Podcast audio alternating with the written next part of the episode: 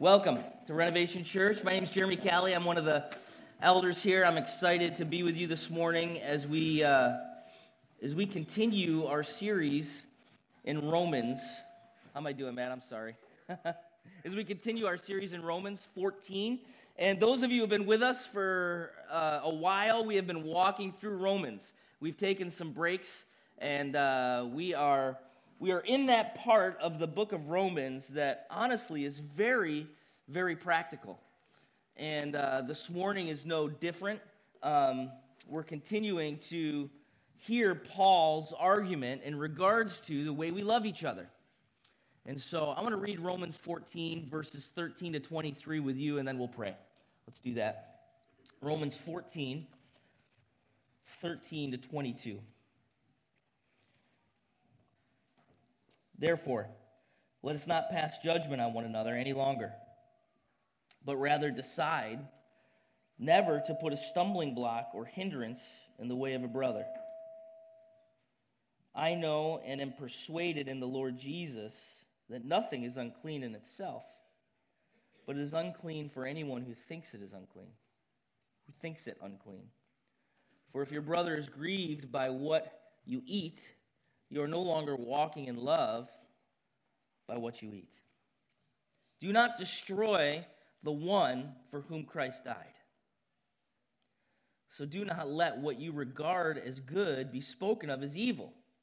For the kingdom of God is not a matter of eating and drinking, but of righteousness and peace and joy in the Holy Spirit. Whoever thus serves Christ is acceptable to God and approved by men. So then let us pursue what makes for peace and for mutual building up. Or I'm sorry, mutual upbuilding.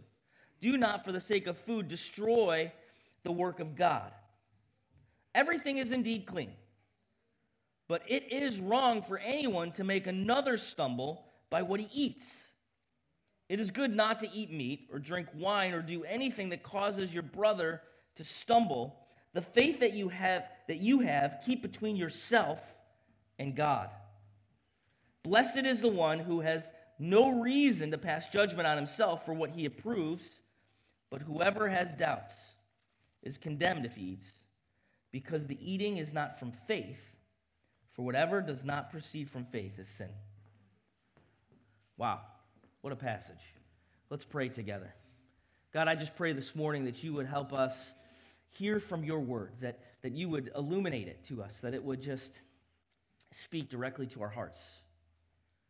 Word that comes from you, a word that speaks to how we're to love each other and reflect your glory as the body of Christ. We pray that you would speak to our hearts, that we would hear it in a way that we apply it to ourselves. Help us to draw closer to you this morning and closer to each other. In Jesus' name, everybody said, Amen. So, how do we get from meat and vegetables to destroying each other? Right? Think about it. Paul's talking about meat and vegetables and observing days and then destroying each other as brothers and destroying the work of God. I mean, at first blush, when you read this passage, you think, what in the world is Paul talking about? And as we heard last week, um, as Mike preached the beginning of this argument, the beginning of this, this thought from Romans 14, I think we have to remember the whole context of, of where we're coming from. You see, Paul has already spent the first 11 chapters of Romans preaching, or I'm sorry, writing um, one of the, I would say, the most brilliant articulation of the gospel of Jesus Christ in the first 11 chapters of Romans.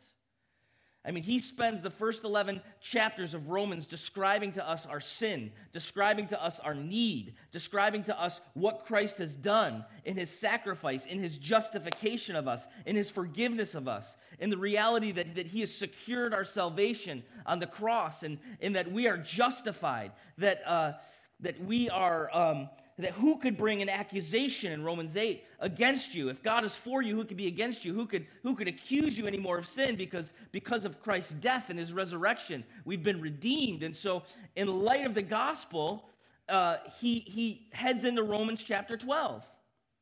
And, and where he transitions in Romans chapter 12 from 11 chapters of theology, 11 chapters of the reality of who God is and what he's done and what our redemption and salvation means, he's now transitioned in Romans chapter 12 to saying, in light, considering the mercies of God, uh, present yourselves as a living sacrifice, which is holy and acceptable. It's your reasonable service of worship. Don't be conformed to this world, but be transformed by the renewing of your minds. And where he's getting at in Romans 12 and 13 and 14, as we read this, is in light of the gospel of Jesus Christ now, in light of the fact of this is what Christ has done for you, and this is who you are as the redeemed, this is how I now want you to live in relationship to each other.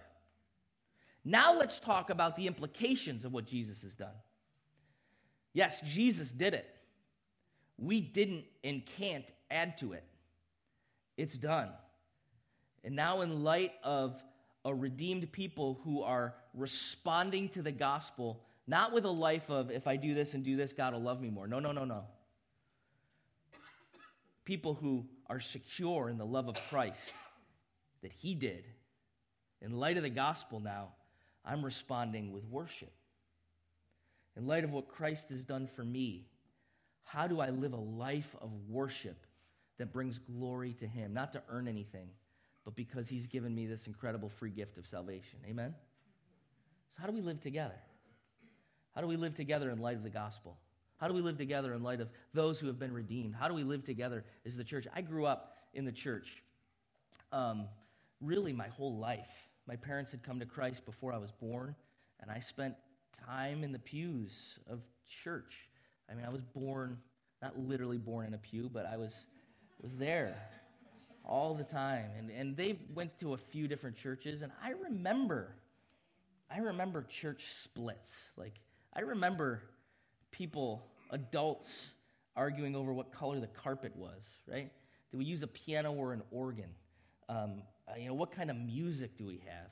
You know, and, and voting and splits and, and people just digging in and having these positions on massive secondary issues that, that they were going to dig in and, and, and the church would be fighting and the church would be bitter and people would be yelling at each other in, in, in members meetings and really it's amazing how little the american evangelical church has looked at romans 14 because paul gets right at it.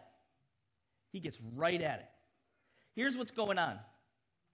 We're in the Church of Rome, and Jewish believers have, uh, are, have come to Christ, and Gentiles have come to Christ, and they're all now, because of Jesus, sharing in the body of Christ and living together as the church. And what you have culturally, what you have and what Paul's talking about, just to help give some context to it, is there was meat that had been uh, pagan, pagan worship in that day um, would have been, uh, meat would have been sacrificed to idols. And as pagans worshiped idols, they would sacrifice in perfectly good meat. And then instead of wasting it, that meat would go to the marketplace, and it was probably a pretty good deal. And wine, there was no issue with wine. So it's not an issue of whether or not you can drink wine or, or, or can't drink wine. It's not what this is about. Wine would have been offered to idols as well. And so the wine would go to the marketplace, and it was probably a pretty good deal. And so you have, and you also have Jewish believers who had lived under dietary law and ceremonial law and, and, and now have come to Christ. And you have Gentile believers that didn't, didn't submit to those particular days and festivals and weren't really particularly concerned about where the meat came from that they were buying in the marketplace. And so they thought, listen, I have freedom in Christ. I'm a believer. I can eat the meat. I'm not really worried about it. And it was blowing the mind of, of some Jewish believers who their entire lives had submitted to dietary laws. And they're saying, You can't eat the meat. Was sacrificed to idols. Now, some of you are, are, are and I'm going to approach it briefly because it's a huge issue that we could spend probably three weeks on, uh, thinking about, well, what law came through the Old Testament into the New Testament and what didn't, right? Sometimes we think about that contextually. And really, what we see and what theologians discuss is, is there is the, the moral law of God. There is the, the moral law, and we're not antinomians in the sense that we don't you know, Jesus fulfilled the law and has freed us, and we are free in Christ, but we also believe the moral law of God, as He's laid it out, is something we live into. And Christ says the law is now written in our hearts and we we now love our brothers. And so in the way that we love our neighbor and we just preached about this through through romans 13 and into 14 the way if, if we really truly love our neighbor then we're not going to covet our neighbor's spouse that we're not going to covet our neighbor's things that we're not going to um, be angry towards our neighbor that we're not going to violate the ten commandments the moral law of god in relationship to our neighbor because we live in, in a covenant of grace where we now have the law written on our hearts and we love each other. And that's what really romans 12 13 and 14 is getting at. We need to love love each other. And here's what love means it's not a feeling of affection, it's actually a, a love that, that, that does something. Amen? So, the moral law of God, of course, God, God is immutable. God does not change. And, and we're not saying that He's changed. God, God does not change. And in our love for another, we begin to fulfill the laws that's written in our hearts. But there was definitely some uh, there's really three types of law you have the moral, natural law of God, you had dietary law, and you had ceremonial law. And really, the dietary laws were definitely um, instituted by God through the Pentateuch in the Old Testament. You see it in Moses, and, and they were relevant for a particular purpose and for a particular time. But you see in the New Testament that that, that is set aside. In the ceremonial law, Jesus fulfilled it. We don't kill bulls anymore. We don't, you know, sprinkle blood of animals around anymore because Jesus fulfilled that as the, the final sacrifice for our sins. All of the, that ceremonial law and that dietary law was pointing to Christ, and Christ is the fulfillment of it. And the New Testament tells us that. And so in Christ, Paul declares something that probably blew the Jewish Christians' minds a little bit. Look at this. He says, Therefore, let us not pass judgment on one another any longer. So he's dealing with conflict in the church. But rather, decide never to put a stumbling block or a hindrance in the way of your brother. I know and, and am persuaded in the Lord Jesus Christ that nothing is unclean in itself. Listen to that. Paul's, Paul's declaring that again, and, and it's, it's also declared in Mark. Jesus says it in Mark 7 15 that nothing that goes into a man is defiled in and of itself, and that, that food is clean. You see it with Peter and Cornelius in his dream, where, where, where God speaks to him and says, Kill and eat the meat. And Peter's like, What do you mean? I can eat the meat? And, and he declares the meat clean. And so we see that in Psalm 24, 2 Corinthians 10, Mark 7 15. And, and, and Paul declares it again that really, listen, the meat in and of itself is not unclean. It's not unclean. It's fine. You can eat it. But he goes on. Anyone, but it is unclean for anyone who thinks it's unclean. What in the world does that mean? It's not unclean in and of itself, but it is unclean for anyone who thinks it unclean. I want to jump down to verse 22 and 23 because it answers that question. What does that mean? It's unclean for if you think it's unclean. What do you mean it's unclean if you think it's unclean? I thought you just declared that it's clean. I can eat it. Well, you can. The meat's not going to defile you, the meat in and of itself. But look at verse 22. The faith that you have, keep between yourself and God. Blessed is the one who has no reason to pass judgment on himself for what he approves. But whoever has doubts is condemned if he eats, because the eating is not from faith. For whatever does not proceed from faith is sin. It's not about the meat. The meat in and of itself is clean. Paul's not getting at the meat. What Paul's getting at is your conscience and your faith. Hear this for a moment. Paul's talking about your conscience and your faith. Listen, stronger brother. Stronger brother who recognizes that the meat in and of itself isn't unclean. He says in verse 22 if you can eat meat and you have that freedom in Christ and you have that liberty in regards to that issue, don't flaunt it. Keep it between you and God. Don't flaunt that in, in front of your brother whose conscience is bothering him. And if, if his conscience is bothering him in regards to the meat, stop putting a stumbling block in front of him and showing him that, hey, I can eat the meat. What's the matter with you? Don't flaunt it. You keep that freedom that you have between you and God. And don't cause your brother to stumble as he walks according to his conscience before the Lord. Amen? Amen. Remember what he said in, in verse 4 last week, 14 4. It, he, he says he's speaking to the weaker brothers now. Because here's, weaker and stronger in this context is not a moral assessment, okay? That's not what he's doing. But he's talking about weaker brothers who are still struggling with issues eh, that, that maybe, uh, you know, uh, they have picadillos or they have scruples that, that they're just still struggling with, that, that maybe in light of the gospel they don't need to struggle with anymore. Um, but they, they, uh, they still do, or it's still an issue for them, or it's something that, that, that's going on with them. And they're saying, well, what happens with the weaker brothers is they say, well, I don't do these things, and so now I'm going to make a rule for everybody else that none of you can do it either, right? That's what Paul was talking about in the beginning of the chapter. Hey, you know, I really feel like God's calling me to be vegan. Clearly, that's not true.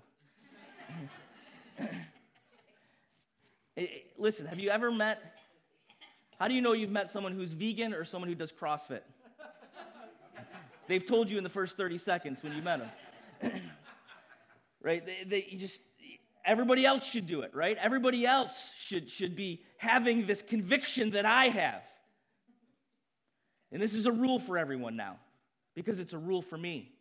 And what Paul addresses in the beginning of the chapter to the weaker brother is hey, listen, who are you to condemn the servant of another. Jesus is his Lord or her Lord in the same way that Jesus is your Lord, and to their own Lord they will stand and fall, or stand or fall. And then I love what he says next. And we know they're going to stand because Jesus holds you up. Amen? So as we live in love towards one another, listen, there may be convictions I have about secondary issues. And again, we're not talking about we're not talking about things clear from scripture that God has prohibited. Mike said this last week. If you're cheating on your spouse, this is not an issue of Romans 14. If you're living in sin, this is not a Romans 14 issue. But if you feel like in your conscience you have a glass of wine with dinner or you go out for happy hour after work and have a beer with your coworkers, and you think you can do that in relationship to your Lord in the way that you're walking, and someone else feels like they can't do that, to your own Lord you stand or fall. But I believe you'll stand. Amen? Do you hear what I'm saying this morning?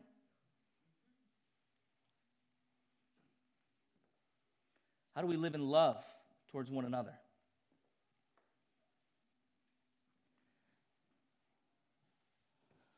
Paul says,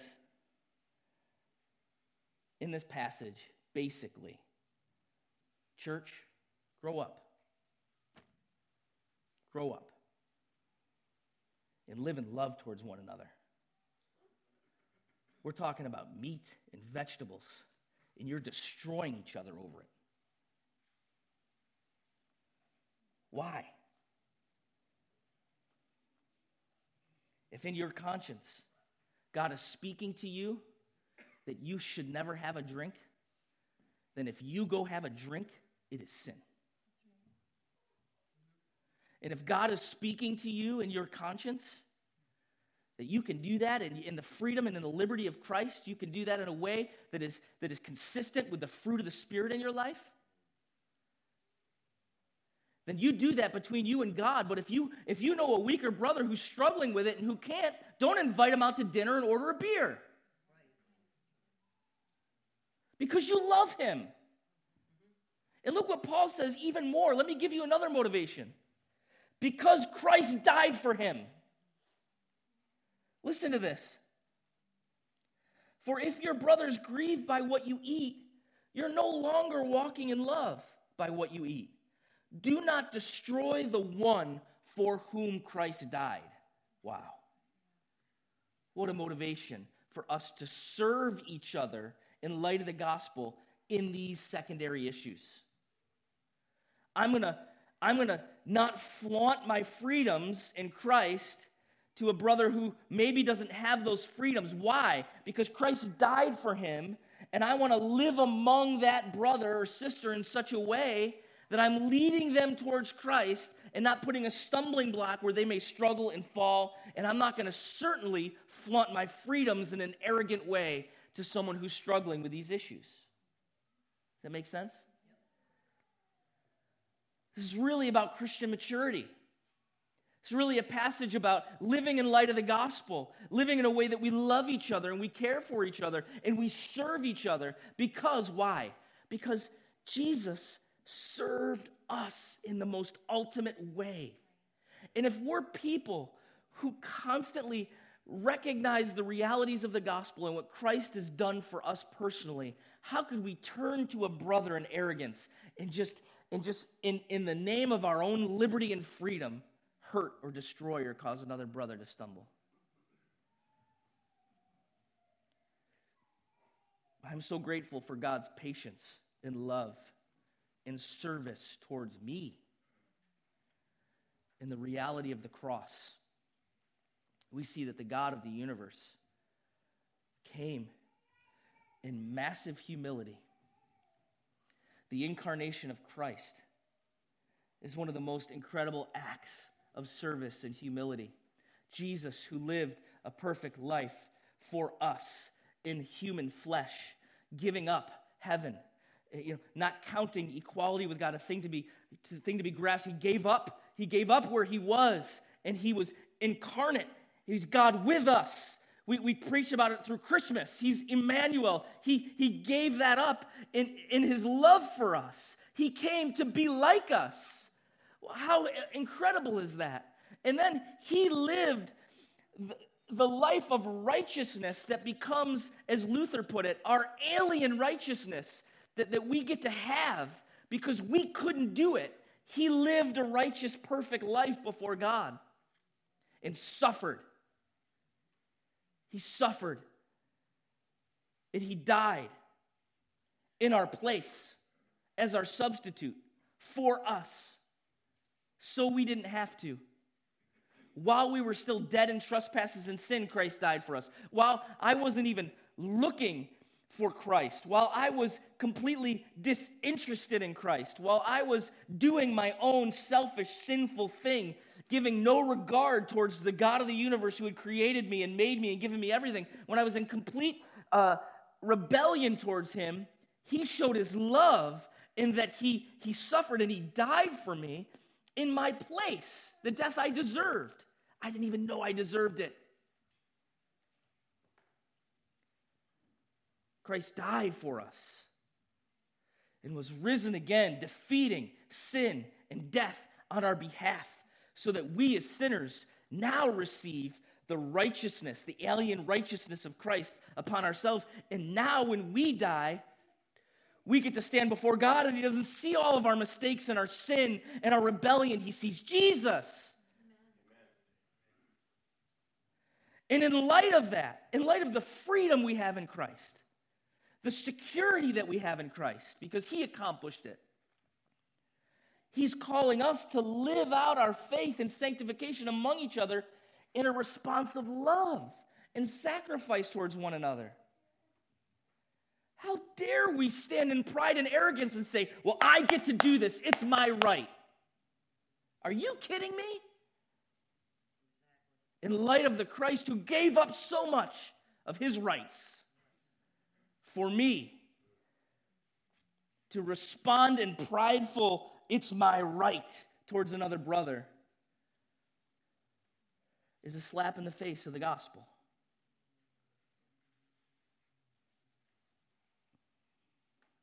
Boy, this is hard. Is it not?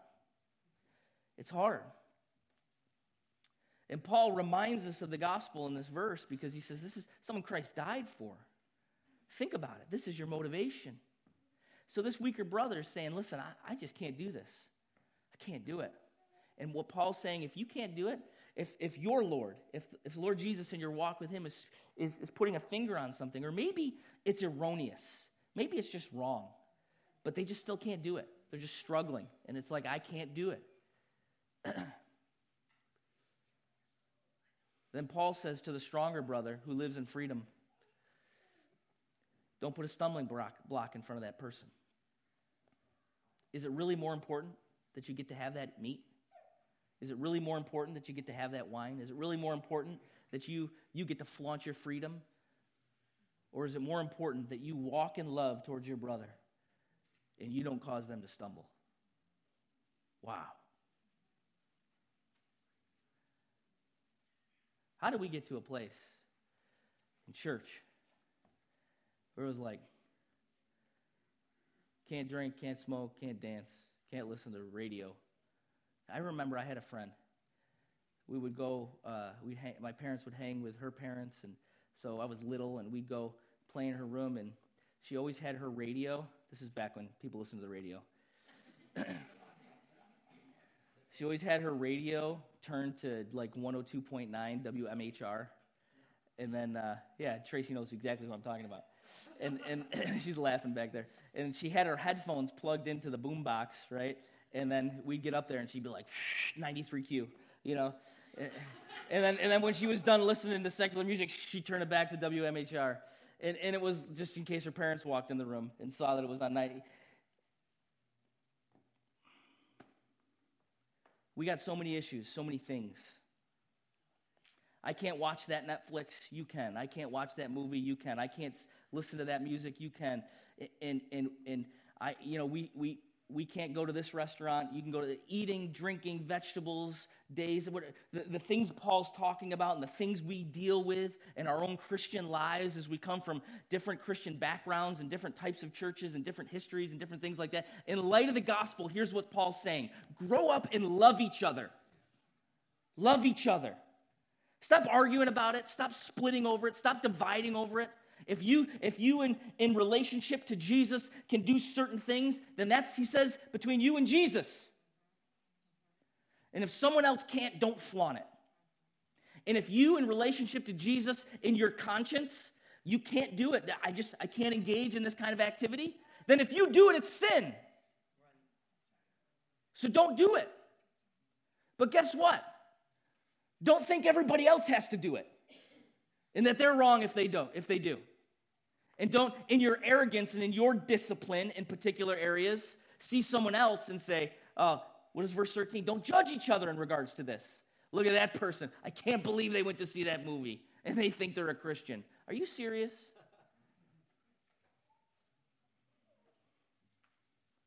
Really, this is this is very nitty-gritty, practical how we love each other in light of the gospel. That's what Paul's getting at. This is how we love each other. So, honestly, what Paul says here is that what is, what is Christian moral behavior? Is it not doing things or doing things? No. It's whether or not in our doing we're acting in faith. That's what Paul's getting at. In the way that you live, in what you're doing or what you're not doing, are you doing it in faith?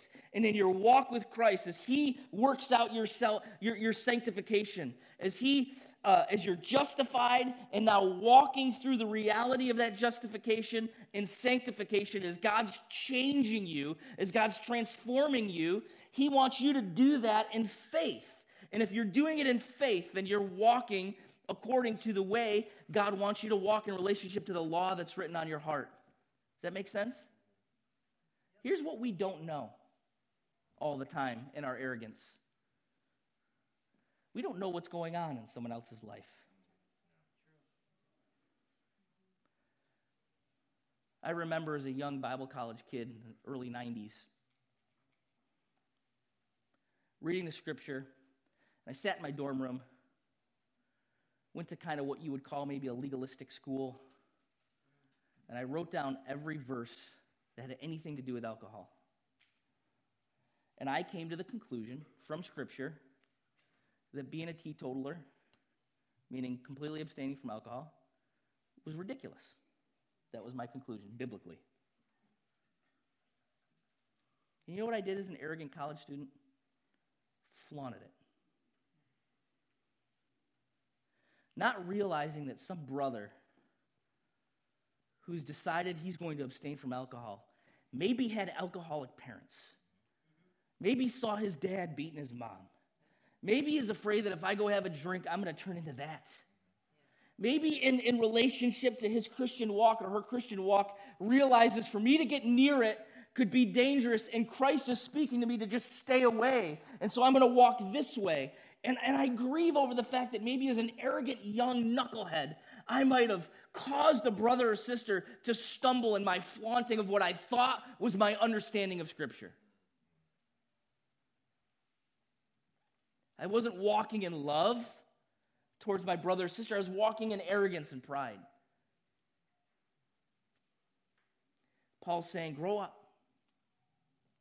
Love each other in this. Stronger brother, you are coming around the weaker brother in love, and you, instead of destroying them, need to be coming around them and moving them towards salvation. Now, not moving them towards salvation and that salvation is not secure from the moment of justification, but the Bible doesn't think linear like this. Yes, we are saved. Yes, we do not add to it. Yes, Jesus has done it. But there is also, at the same time, a holding on and preserving to the end that we see throughout Paul's writings. Now, those who don't endure to the end, we understand in, in the reality of the gospel, we're never really saved. But those who are saved will endure to the end. But there is a walking out of us with stronger brothers and weaker brothers coming alongside each other and helping us endure to the end and pushing towards pushing towards the reality of working out our sanctification and our salvation with fear and trembling. Amen. Does that make sense to everybody? That is not a contradiction. So we live together in love as we hold each other up and help each other endure through our difficulties and through our different issues.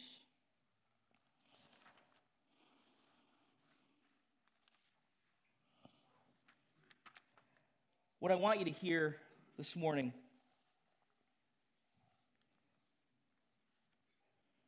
is that our love towards each other in light of the gospel is very active. And you know what the tendency is sometimes when we hear messages like this? It's really it's it's amazing because I do this, all right? I hear very practical messages when people preach them from the word and and my first notion is almost to do the antithesis of what this passage is calling for me to do. And I will sit and hear it and think, man, yeah, so and so really struggles with this. Right? You wouldn't believe those folks. And maybe this is an opportunity for us as we are here on the Lord's Day worshiping together and allowing the Word of God to wash us, as Romans 12 says, and renew our minds. Let's get a little introspective and just kind of take a check and look inside of ourselves and see how can we love our brother or sisters better in relationship to these issues. What are these secondary issues in my life that I've made primary? That I have, have made ultimate? That I have thought are so important that I maybe run the chance, run the risk of destroying the work of God over it?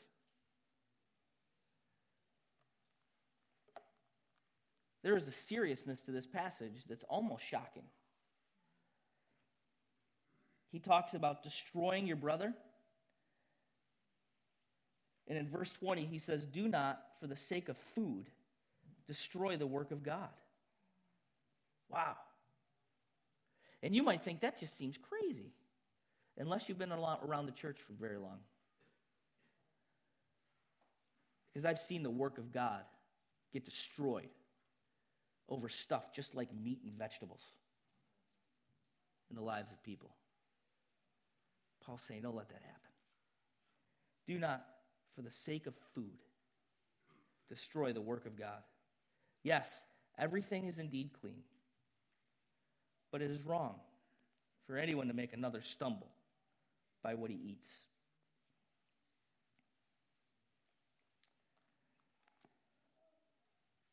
God, help us as a church to love each other better. I love what was in Brent, Brenda's prayer this morning. that we would love each other more than we love being right. And uh, boy, you know, we're going to, as a church, as a body, we talk about this a lot in membership context.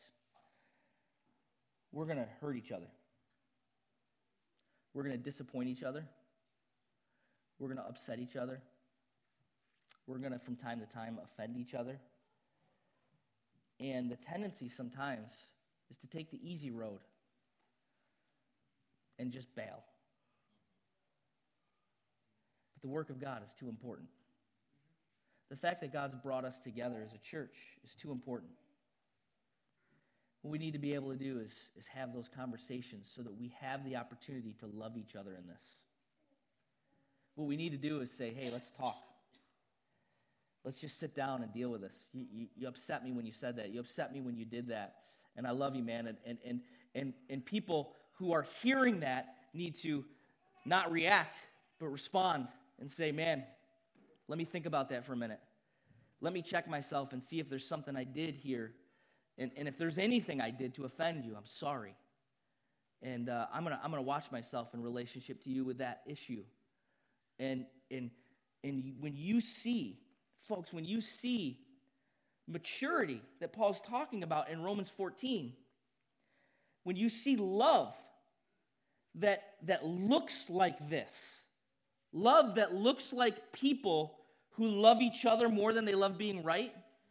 Love that looks like people who forgive each other because they've been so forgiven.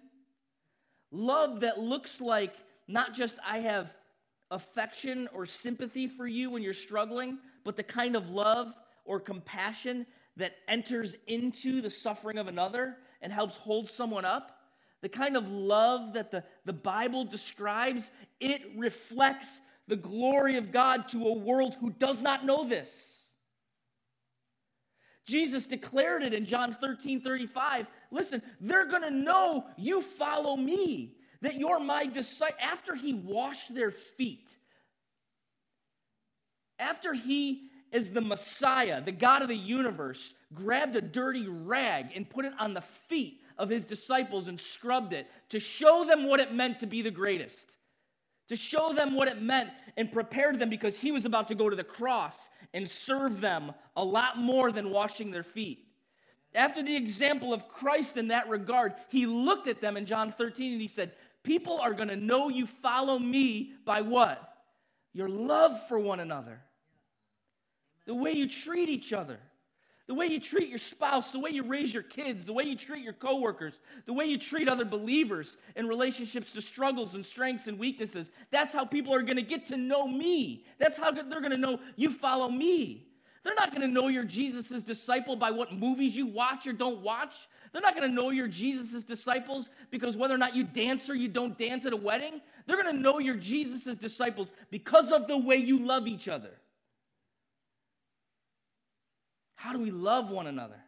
Are we bickering and fighting like people who haven't been saved by such a great Savior and forgiven by such an incredible Lord?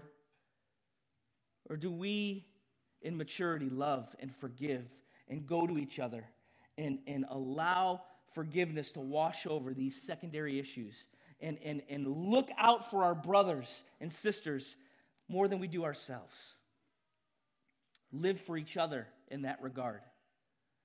One last thing, and I'm going to close. Here's another reason, and I almost forgot this. Look at what he says in verse 17. For the kingdom of God is not a matter of eating and drinking, but of what? Righteousness, peace, and joy in the Holy Spirit. Hey, the kingdom of God is not about these issues. The kingdom of God is not about what you do and what you don't do. The kingdom of God is about this righteousness that Jesus has provided for us. It's about peace and it's about joy. That joy that goes beyond your ability to understand. Where does that come from? Doing this, living like this. The opposite of what we would think. See, we think the pursuit of my rights, the pursuit of what I want to do, the pursuit of happiness produces happiness.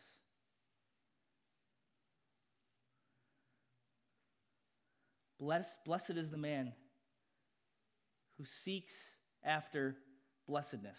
Does it ever say that? Does it ever say that? Blessed is the man who pursues and who seeks blessedness. No. Blessed is the man who seeks after righteousness. Seek ye first my kingdom, then all these things will be added unto you. Quickest way to not be happy is to try so hard to be happy. To pursue your own happiness is to be miserable. To pursue righteousness, to pursue loving each other, is to bring a joy that the Bible talks about in a way that you just, you can't even understand it. I'm walking through tragedy and difficulty. I may not be temporally happy, but I feel joy. I'm pursuing not putting a stumbling block in front of my brother and just loving them in that way and sacrificing a temporal happiness that I should be able to have. But you know what? Christ died for him or her. I'm going to put that temporal joy, that temporal satisfaction that we're always going after, I'm going to put that away. I'm going to sacrifice it. And I'm going to love my brother in this. And I'm going to just not have it. And guess what? We're going to live in joy. Real joy. It goes beyond our ability to understand. The kingdom of God, it's not about eating and drinking, righteousness, peace, and joy. Amen? Let's pray.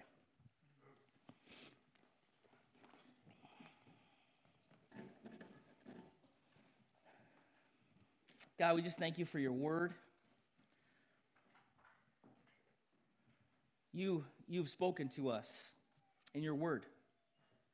Help us to, to dive into it, to continue to read it, to continue to allow it to change us. Our perspectives so often get naturally skewed. We're so often bent towards sin. And just getting into your word together and hearing from you, sometimes we can scramble back to what really matters, scramble back to how it is we're to live. Remind us of the realities of the gospel and let it change us in the way that we love each other and live amongst each other and serve each other. God, our prayer is that our church would reflect your glory, that people would know who you are and that we follow you because of the way we love each other, the way we serve each other, the, the way that we live amongst each other in light of your gospel. Help us in these things. In Jesus' name, everybody said, Amen.